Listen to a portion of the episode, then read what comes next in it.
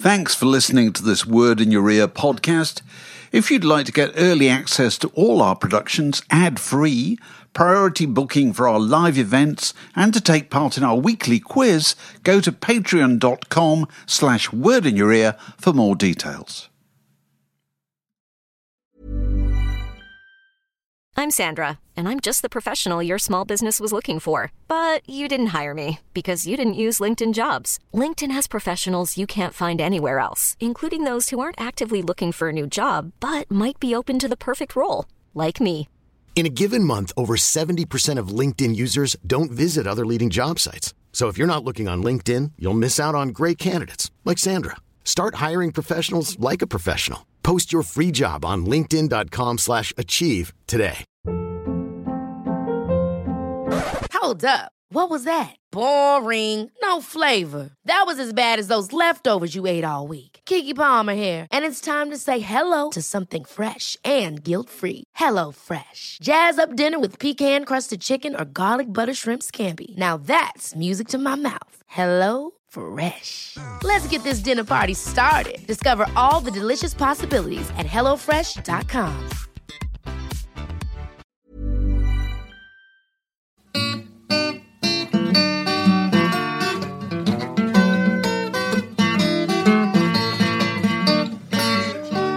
You're listening to a podcast from The Word. Okay, we're ready. Welcome back. House lights down, please. Let's have some Atmos. Let's do, let's do a little bit of housekeeping before we go any further. The next word in your ear is uh, is not announced yet, but it's on November the seventeenth, and we're very fortunate. We've got Jon Savage, who's written a, a new book about 1966, and we got Howard Sounes, who's written a book about uh, Lou Reed. Howard Sounes wrote a. He was the man who found out that Bob Dylan had a love child. That's right. Not a love child, married child, whatever. Okay. Um, I to think people often people often say that music it brings people together. I'm never never entirely sure that it does. Actually, it always seems to, in my experience, it's quite divisive, and so it's quite interesting to do it to be talking for the next half an hour or so about a musical subject that actually does sort of bring people together, because John Peel was the person who, because he was part of everybody's lives, regardless of what generation they belonged to, for such a long period of time, uh, that he, he entered into their lives in all kinds of ways. And, and oddly enough, sort of ended up kind of more famous than lots of the people whose music he played. And, um, and we're talking about a book called Good Night and Good Riddance. How 35 years of John Peel helped shape modern Britain. Um, and we're joined by uh, by by Trevor Dann, who, who worked at Radio One for, for many years and, and knows his way around radio, uh, and uh, and also the author of the book, Dave Cavanagh. So, you please uh, welcome welcome them both. So, Dave, start with you. And, you know, just to follow that point, when did he first enter your life? Can you remember? Uh, yeah, it was July 1976. Uh, but I read him before I heard him. I read it because he used to write for Sounds, Right. uh, a newspaper about rock music for those who don't remember it. Um, We remember, Sam. Um, and I, my my dad had the idea in the summer of '76 that we would go on holidays on the lakes in Northern Ireland, the locks, and um, he would kind of steer a cabin cruiser around the locks while we kind of wore little life jackets and helped him. Um, but actually, I spent the whole holiday in the cabin, um, the front cabin, reading New Musical Express and Sounds, which I'd bought in a little in a John Menzies in Enniskillen on a foraging kind of grocery hunt trip, um, and I'd never seen anything like them in my life. I was I was 11 years old. I loved pop music. I was anxious to sort of know a bit more, like read about proper bands like Led Zeppelin and Pink Floyd. And I bought NME, well, New Musical Express as I called it, and Sounds. And this man called John Peel wrote for Sounds, and I thought he was kind of an interesting looking guy. I couldn't understand a fucking word he was on about because it was all written so ironically, as I later found out. But um, It was incredibly funny, those columns. well, not not to an, not to an eleven year old, believe me. frightening. Maybe just frightening. I, I prefer. I probably prefer the Jennings books at that point. um, but I, I thought, well, I, you know, I need to hear him because I knew he was on Radio One at night. But in those days, Radio One closed down at seven, and then sort of reopened at ten o'clock. So it wasn't a case of sort of leaving your radio on. It, it you know, Radio One stopped and it became Radio Two, and it wasn't kind of easy to to know when he'd be on. But the first time I heard him was about July '77, and he played. I think the first thing I remember him playing was "The Boys of the Loch." Thank, thanks, mate. You know, that's just what a twelve-year-old kid from Northern Ireland wants to hear. And then he played something by I think Prince Far I. Again, you know, over my head. Then he played the Sex Pistols, and I was very interested in the idea that this guy, who I had in in my mind as being quite old, he was probably 39 or 38, but to a 12 year old, that's very old, uh, endorsed punk, um, endorsed reggae, and endorsed Irish folk within the space of nine minutes. So that first show, even though I didn't necessarily like those three pieces of music, gave me so much to think about that I probably thought it's worth it's worth persevering with this guy. And by the end of '77, I was listening to him as many nights as I could stay awake for. Yeah. So when did he enter your life, Trevor, as a listener? I listened to him on Pirate Radio London uh, when he arrived there in 1967. And my friend at school, Alan, and I were big fans of, of John Peel because he just played all this weird stuff. And we didn't really know anything about him except he was different from Tony Blackburn and the other DJs. And then Alan came to school one day and said, John Peel's opening a fete at a girls' school just near where I live. Now, these are not the stories you tell keep it to uh, my learned friends. Yeah, is there anyone from Yewtree here? Um, uh, so uh, we found out where it was, and we went along. And, uh, and there was John with the very long hair and the sandals, and he was opening the fete at this uh, public school for girls. And he did a little speech, which went basically like, I don't know what I'm doing here. Oh, we said we wouldn't do impersonations, Do did you- we? do you- yes. Thankfully, you did. Is that, is that your impersonation? No, Yeah, it's, it's finished now. He's Welsh. But he, he, he thanked us very much for coming and said he didn't know why he was there. And then he signed for me a copy of the programme for this fete, uh, which I still have to this day, which says Love and Peace, John Peel. Very good. Big hero. Can you remember when you first? Oh, well, I've, I've again listened to the radio. Those, you and I have talked about this loads of times. There's things you can still remember when he described Emerson Lake and Palmer as being a waste of talent and electricity.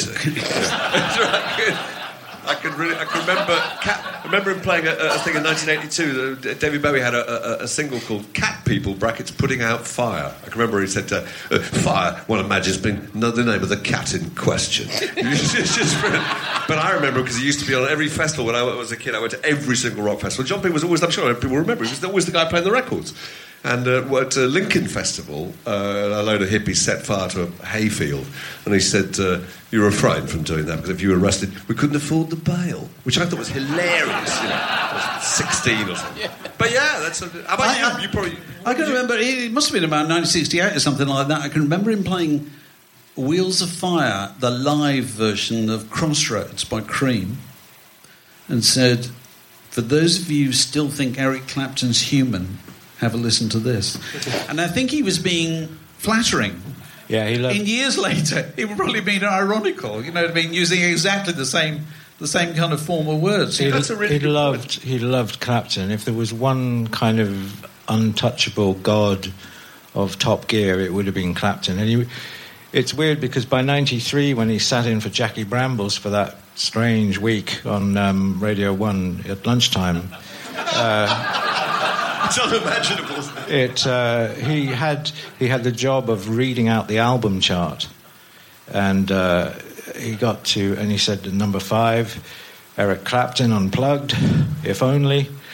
That's true. You should just explain the structure of your book. It's fascinating because you went back to, is it in Caversham? They had the, the where did you go? Where they've got, explain what happened because you've got all the details of his program. Well, I started by you can hear you can hear about six, five or six hundred of them online. You can find them and you can hear them. You can download them. You can save them. You can do whatever you want with them. Catalog them. They're there to hear. They will give you a reasonable flavour of his shows from '67 to the final show he ever did. There are gaps, obviously, and some of them are quite serious gaps. And to fill those gaps, you have to go to Caversham, where the BBC's written archive is stored on microfilm. And there you can see the history of Radio 1 day by day. So you thread in um, a spool of microfilm. Uh, January 1971, for example, right? So Saturday morning, the 1st of January, will come up and it'll be Ed Stewpot Stewart presenting Junior Choice. And you will see three pages of every single record that he played and what labels they're on and how long they last. So you keep spooling and you get to Emperor Roscoe's show and then you get to whatever. Finally, you get to Top Gear in the afternoon and then you can see Soft Machine, Vivian Stanshall, um, Ivor Cutler, uh, Chris McGregor's Brotherhood of Breath, all this stuff, right? And that was middle of Saturday afternoon, wasn't it, Trevor? Do I remember? Yeah, he, he started uh, on Radio 1 doing this show called Top Gear, produced by Bernie Andrews, which was on a Saturday afternoon, and he co presented it. Okay, what are the? Are you? Do you want to? No, you tell everybody. Okay, well, the, the, the clip that I brought is from the very first Top Gear. Oh, you got one. Yeah, yeah, and thi- this is this is uh, Peel with Pete Drummond, who is uh, second from the left in the front row with the Savile Row suit on. Third from One the of my favourite groups in the whole world that probably a great number of people have never heard of. Captain Beefheart and his Magic Band. And I'd like to play this one especially for Shirley, with whom I saw this group in Los Angeles. It's called Yellow Brick Road. The following tone is a reference tone, recorded at our operating level.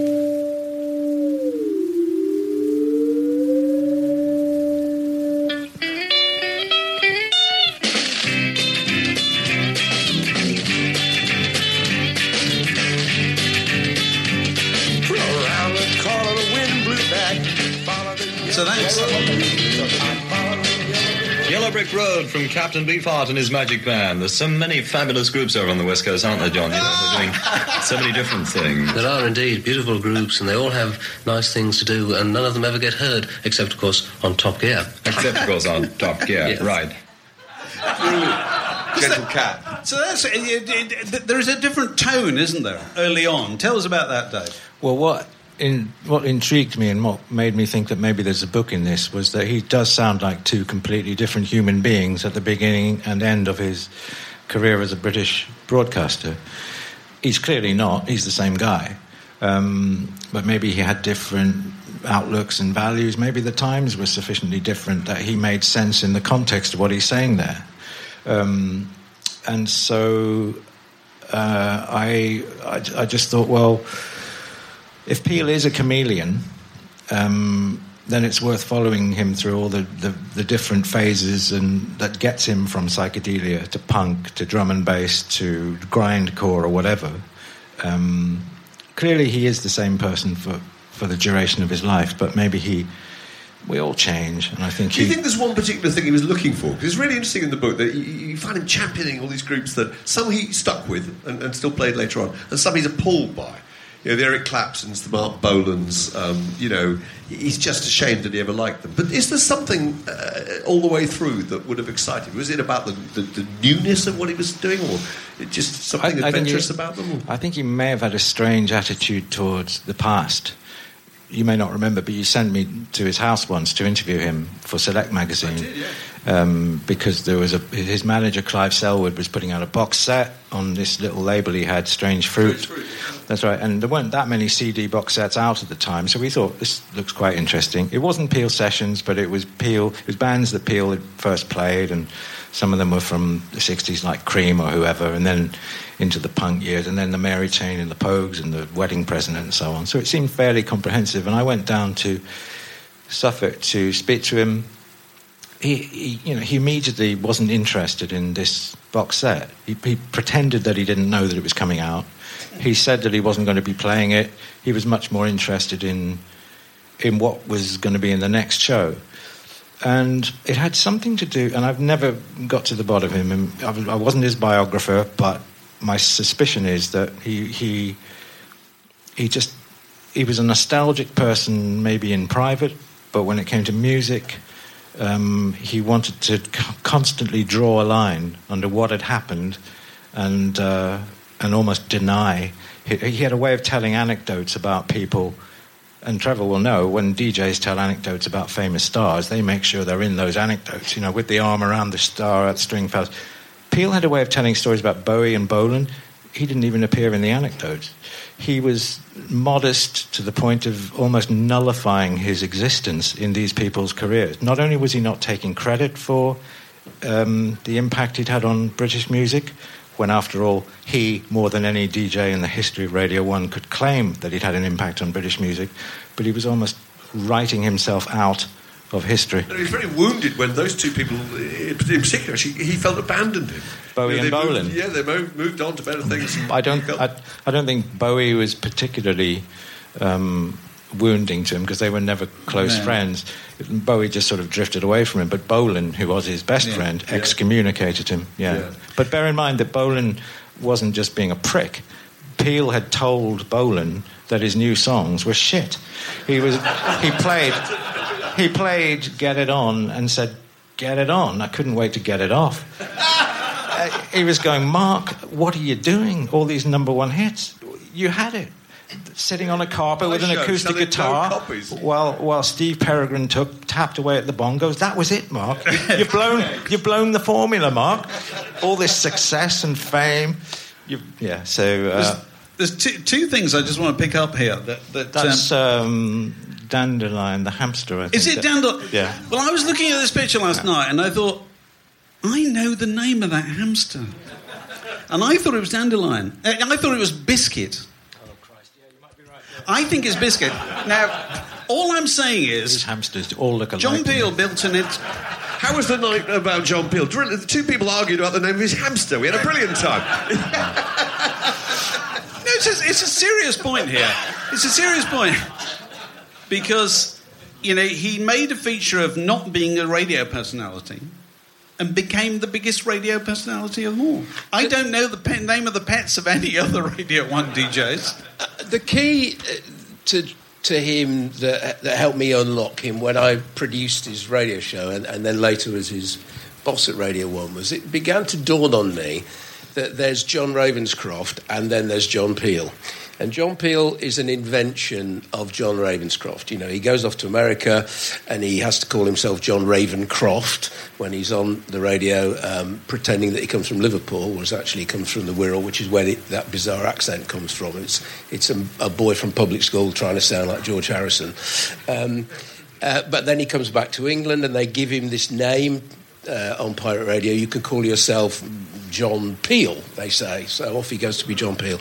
And I think John Peel is the character who played the records and was looking for something different all the time, uh, hated the idea that whether it was Janice Long or Kid Jensen or Richard Skinner might find a record before he did, and so he pushed the boundaries and t- to, to the point where he's playing unlistenable stuff. Um, but meanwhile, there was John Ravenscroft, who was the guy who loved his family very, very much. It's, it's, if you ever met, you know, met him for more than 10 minutes, that's what he wanted to talk about, apart from Liverpool Football Club, was his, was his, his, his wife and kids. And he, he had the perfect family home. He, he would work very hard at almost anything uh, to to keep them in the uh, in the style in which he thought they they had grown accustomed.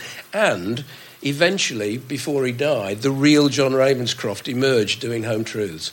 I think that was more the real John than we than we heard for twenty years of him playing records on Radio One. With respect, uh, I would just like to say one thing.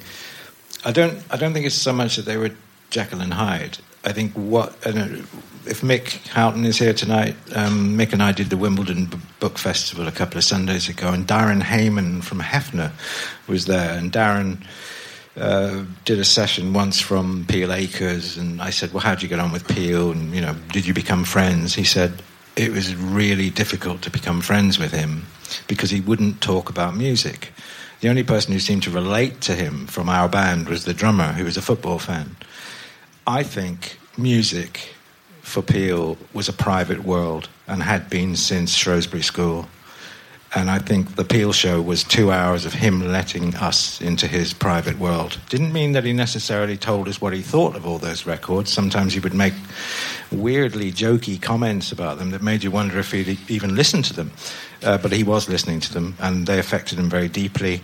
And sometimes, as in the case of Roy Orbison or the Bhundu Boys or whoever, he would cry. Or the Undertones, Teenage Kicks. So that's a really good point because I, I, I think that I, I spent the night uh, once down at his place. I was interviewing him and uh, watched him do his show, and we stayed up till three o'clock in the morning playing records, and he cried twice. He, uh, Trevor will boast. Oh, yeah, he's he- he- cried he- all the time. Yeah, it was always a bloodfest He with cried. John. He said, "I'm going to play. He's going to play the greatest rock I've ever made," which is a standard old joke of ours. Actually, the greatest rock I've ever made in his case was Frankie and Johnny by uh, Lonnie Donegan, and he put it on, and he was in floods of tears, three in the morning.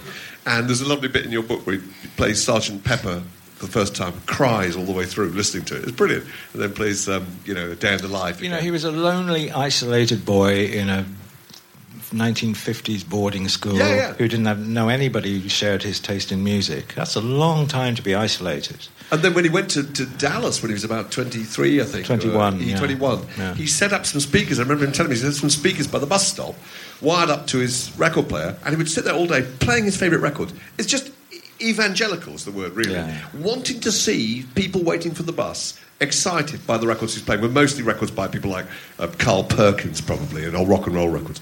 And that, that kind so you had that evangelism of wanting to play on national radio, two, two and a quarter million people. And I know You people know, who sat. also a very competitive thing. But I know see people who sat in on his show, friends of mine who, you know, were fans of his and managed to um, sit in on, on Peel programs. And he was, you know, he was, he didn't like them being there. He needed that private Yeah. relationship. Now, Bruno That's Brooks. really, really true. That's he a hated really- that. Yeah. That's a really interesting point. They had a private relationship because my only anecdote took place in Tokyo, Japan. At the end of I'd gone with BBC Television, he was with BBC Radio to do a week of programs in Tokyo. And after working very hard for a week, there was a last night booze up in what I can only describe as a disco. And everybody was letting their hair down in front of a load of Japanese people that you were never going to see again in your life. Peel's wife was there. Johnny Beerling, of Radio 1 at the time, was there. Mike Appleton was there. All the production staff were there. They were on the dance floor, giving it loads to whatever was the hit of the time. Could they get John Peel onto that dance floor? Could his wife get him onto that dance floor? No, because that was locked away inside. That he couldn't bring himself to enjoy music in the most natural way that you can possibly enjoy it, which is dancing. It's what most people do. Because he had to be this, he'd learned that it was this internal thing. And your response was tears very often, more than anything else. And don't forget, he didn't get to see as many gigs as we would have done because he would have been on the air at the time that they were starting. Morrissey, in his autobiography, actually gives Peel quite a hard time. He's saying, you know, call yourself a Smiths fan, you never saw us live. But it's because Smiths went on stage just as Peel was in Yeah. Egton House or wherever starting his show. He, he probably saw four or five gigs a year. I thought I might tell you how he used to put his show together, in case people don't know this. Yeah, no, go on. Um, I produced him for about seven months, I think, in 1983, because they'd given me the equivalent of the death sentence at Radio 1, which is you are producing Simon Bates. and uh, fortunately, I'd applied for a job in the television, which I then got. So they said, okay, well, you can't go obviously straight away. So um, we can't have a temporary producer for Simon. So tell you what, we'll take Chris Lycett off the uh, Peel show, and he can do Simon, and you can do Peel for a few months. He won't mind. Well, of course he did. He was very cross about this. But I made friends with him very quickly by saying, "How do, does the running order come together then, John?" Because I knew that he picked all the records. And he said, Well, basically, I go through the albums and I put star ratings on the sleeves and I time all the tracks. And then John Walters or Chris Lycett, as it, as it was then, will go through the uh, list that I've given them. And basically, if they see two records with, a, with the word fire in them, they put them together. They think that's very clever. And he was very dismissive about how they put these running orders together. So I said, Well, why don't you do it? He said, "Oh, Really? He was genuinely pleased that I'd let him do this. Whereas I was thinking, Well, you know, he's a DJ. He's picked all these bloody records. He ought to put them in order. They'll, sound much better. And he was childishly happy about this. And it gave me so much pleasure over that few months.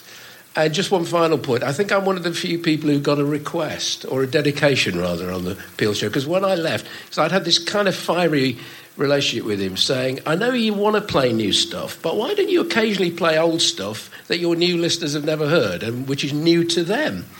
And he said, No, no, I can't do that, I can't do that. And then when I left, the last record on the last show I produced, uh, was uh, Interstellar Overdrive, which he thought was, uh, you know, was was What making you- an effort. What do you think, Mark? I mean, because you, you sat in for him, didn't you? I did.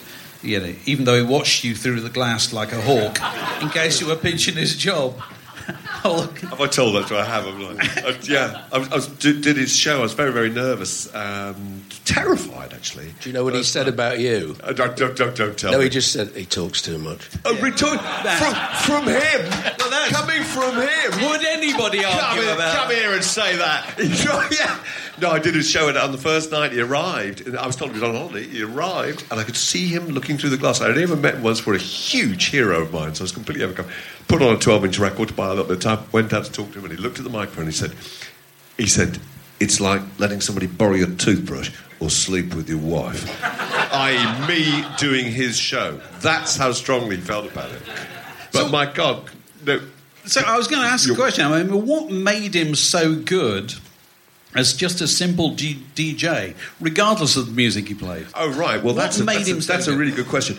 The, the radio one at the time, actually, still suffering from this a little bit. Was going through what I, I suppose you would call a zoo format thing. There's a, Steve Wright who's still there. Actually, you started to do a show where he had a, a gang around it, the posse, and it became a thing where you talked to people all the time. You talked to the people in the room, and effectively people were just eavesdropping on a show that was going on, which isn't a very intimate relationship.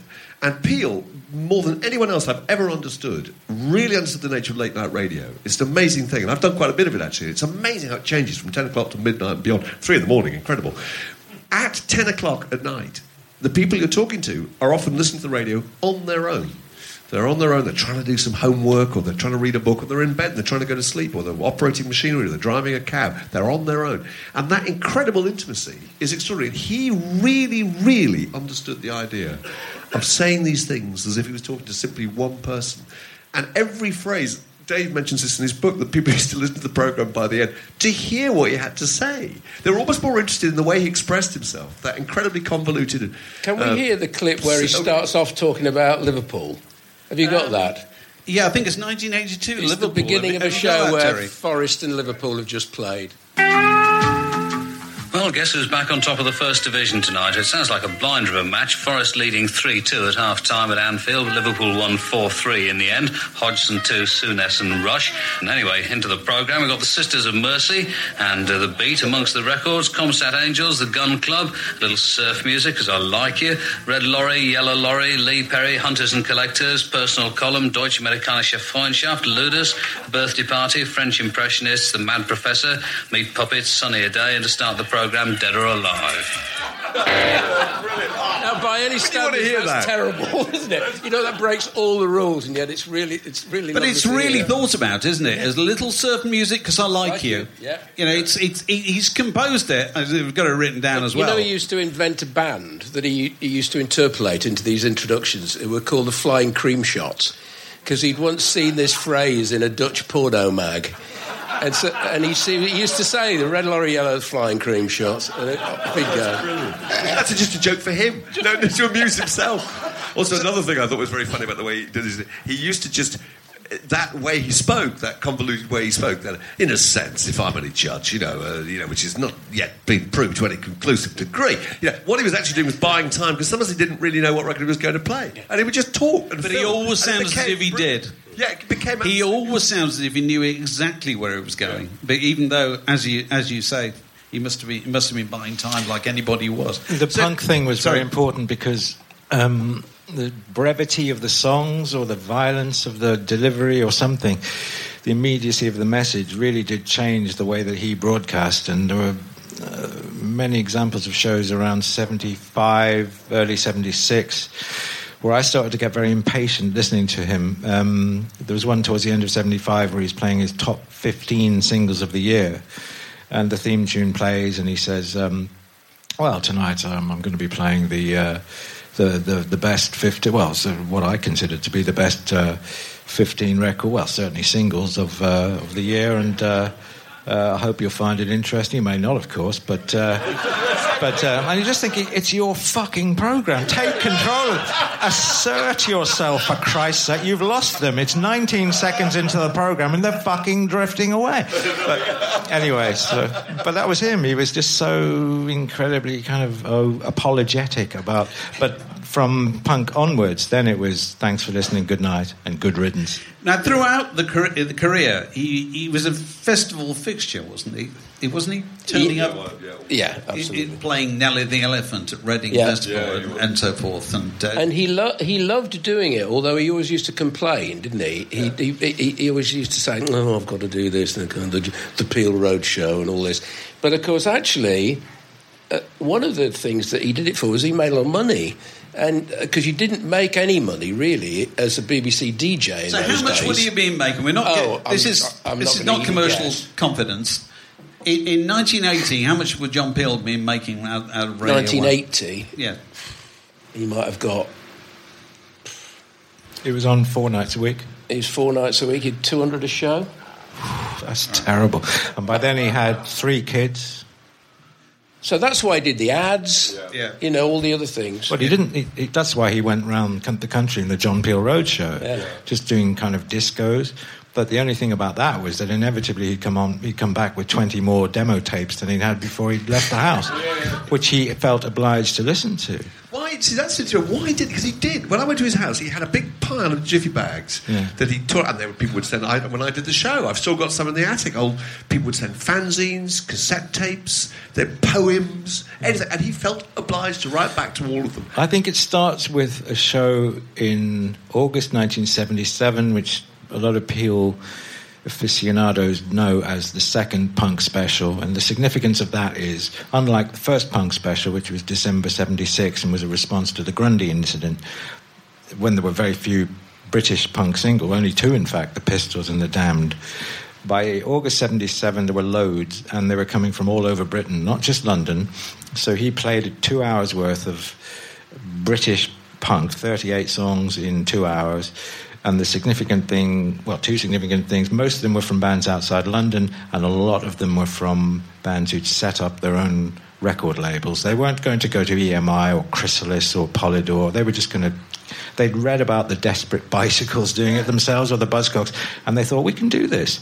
And John Peel made it absolutely clear to these bands send them to me, I'll put you on the radio. And that's where his life, the Peel Show, and the lives of so many indie post punk and punk bands changed forever. And that's what the- kept him in business, actually, with the BBC, because they could then wheel him out in front of any, you know, Committee. ha- committee House of Commons investigation, BBC Charter Review. Well, it's community service, isn't it? It's community public service, radio, isn't yeah, it? it was public service radio, and there was the, the you know the BBC. Um, uh, looking after young artists in a way that commercial radio didn't. Yeah, yeah. And so they, they might bury him away in the middle of the night, but the BBC needed him for many, many years so that they could say And also, that they he's so were a cultural patron. What was going on in the daytime shows? He, he had this absolute loathing for Dave Lee Travis, who I noticed you do too in your book. Actually, Do I? Who? Funny. Do I? I I think I think you went rather went on about how much you didn't like it. Yeah, but I, I don't remember him hating DLT. I remember him calling Simon Bates Simon Beast, which is an anagram of his surname. oh right, But uh, But he wanted to be seen to be doing things differently because he knew that a lot of those guys didn't listen to the records. May we produced. play the Christmas party Yeah. clip? This, this is uh, uh, John Peel at the Radio 1 Christmas Panto, where he's reading something which they've given him to read. And I Is think it's a Snow White thing? This is Snow White. I think it's really interesting that they've given him a line to read about how his show is enjoyed by schoolgirls. Okay, so there's a there's there's, there's something going on in, in here, but just, just just listen to what he says. Hello, fans. Snow White's the name. You all must know my claim to fame. I live inside a woodland den, alone except for seven men. With all these males around the house, it is not rare to hear them grouse. We're bored and want something to do. So I bought each one a radio. They each became the greatest fan of just one BBC programme They'd hurry up the evening meal lest they should miss the great John Peel. His top gear is a wondrous thing, all shimmering in greens and reds, a witching screen of melody, beloved of schoolgirls, freaks, and Teds. He himself is modest, kind, a rugged, daring, lovely man. To his true worth, he remains as blind as only a Liverpool supporter can.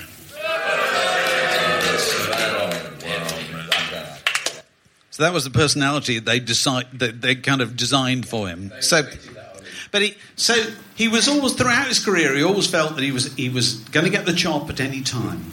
But it never happened, did it? No, it never happened. Uh, largely because I think, as I say, he was wheeled out uh, as the cultural patron, uh, but also because um, everybody liked him. You know, even though he was a difficult man, he was, uh, as David said, he was a difficult man to like.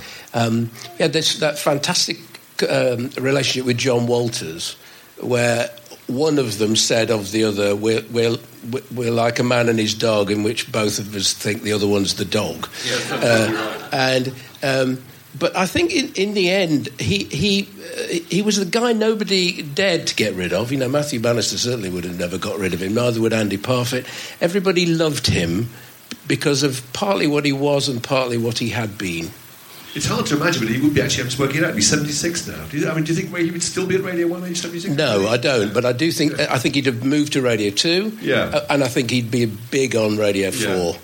I truly Well, do. well, I want to know. Sorry, Yeah. you two did Live Aid. Did you ever hear any kind of whisper of John Peel being asked to do Live Aid? He, would have, he was the only person who'd ever played African music on Radio One, and yet he wasn't even involved in Live I Aid. I don't think they asked him. They, he wouldn't do it. And I think he probably. Well, he was asked and wouldn't do it. Yeah. Oh, really? Was he? Okay. Well, that's interesting. I was going to ask you, Dave. One, one one thing is there was, there was a major change which you were alluding to earlier on, actually, when, when they put on this program um, with Dave uh, Kid Jensen, I think was presenting it, and then it was Janice Longfield between eight and ten, and that really stole a little bit of his thunder because at that point he was playing, you know, Wah! Heat and uh, I don't know the Pale Fountains and I don't know all sorts of groups, Orange Juice, whatever, and suddenly those things were then being played by them, and at that point, he was pushed further up the scale to find more and more challenging stuff. And do you feel, Dave, because you, you've listened to many more of these programs I have, do you feel that he was then often just putting on things because he felt that they were a story? That they were, you know, um, Einstürzende Neubauten, you know, um, people drilling the concrete floors of, of, of, of dance halls. Do you think he, it or just thought it was an art statement that should be encouraged? If there's one thing that I think connects every single piece of music that he ever played, it's not the fact that he liked them all, it's the fact that he had an instinctive sense of when they deserved to be played on the radio. Now, that's different from liking it. Um, and if he felt that this piece of music, whether it be old, new, obscure, unheard of, uncommercial, whatever, from any part of the world, uh, he was playing indigenous folk music on Night Ride in 1968. Uh, he was playing 78s in 2003. Whatever it was, if he felt that it merited, and merit was a word that he used, if this record had merit and deserved to be played on the radio, he knew enough about Radio 1 to know that nobody else would play it, except possibly Andy Kershaw during that period in the mid 80s. So it might as well be him, and it might as well be tonight. There was a guy he told me about called, I think it was called Merzbow. I can't I don't know how you pronounce it. Yes. And Merzbow had a, a, a three day event at uh, Colchester Arts Centre where he played all the music he'd ever recorded. It took three days, 24 hours a day to do it. And Peel, I think, actually opened this event. He didn't stay for more than 20 minutes of the three days of music, but he did open it. And he wanted to be seen to support that. And I like that idea. Yeah, but also I, I don't agree with this unlistenable stuff. There's no such thing as unlistenable music. There's just people who don't want to listen to it. So Peel was a person who listened. He got into work at some ridiculous hour of the morning. First time I ever met him, he said, "Well, if you get here at eight o'clock," and I thought he meant eight o'clock in the evening, two hours before his show started. No, he meant eight o'clock in the morning because he'd spent the night at his mother's flat in Notting Hill, and he got in that hour of the morning, and we had breakfast. And I said, "What are you doing now?" And he said, "Well, I'm, you know, listening to records. You know, trying to find two or three last minute inclusions to put into tonight's show." And would occasionally jump on his bike and bicycle down to Rough Trade Records. Of course, yeah. yeah. Well, it would definitely go to HMV. All the local, all the lo- you know, Tower existed in those days. CDs had just come in, so the, his post bag would have been enormous without him even having to look for records. But he did that. He, he felt that that was part So- of his job. So if he was still with us, he'd be, what did we say, 76? 76, 76. And by the way, I believe he still would be on Radio One because if you That's what I think was gonna say. if you think of the Twitter outcry if they tried to sack him, that's when Bowie, So Elton, Rod, all of them would come out of the woodwork. So you think he'd still be on Radio 1? Yes. Trevor thinks he'd be on Radio 4. Yeah. I think if And he only knew music. anything about cricket, he'd be on Test Match Special. yeah, absolutely I think he'd still be doing Home Truth. Yeah. Well, okay, yeah. Well, it's uh, and he's uh, you know he's a figure who, who continues to uh, to fascinate us all, and his heritage is immensely powerful. And it is recorded in this in this book, uh, Good Night and Good Riddance: How 35 Years of John Peel helped shape modern Britain. Which uh, Dave, I'm sure, would be happy to sign a copy for you on your way out. W- would you now just thank Trevor Dann and Dave Cavanagh?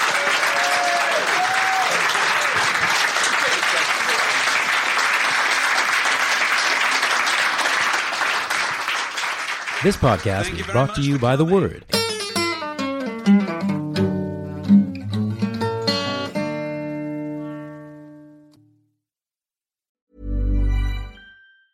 Ever catch yourself eating the same flavorless dinner three days in a row? Dreaming of something better? Well, HelloFresh is your guilt-free dream come true, baby. It's me, Keke Palmer. Let's wake up those taste buds with hot, juicy pecan-crusted chicken or garlic butter shrimp scampi. Mm.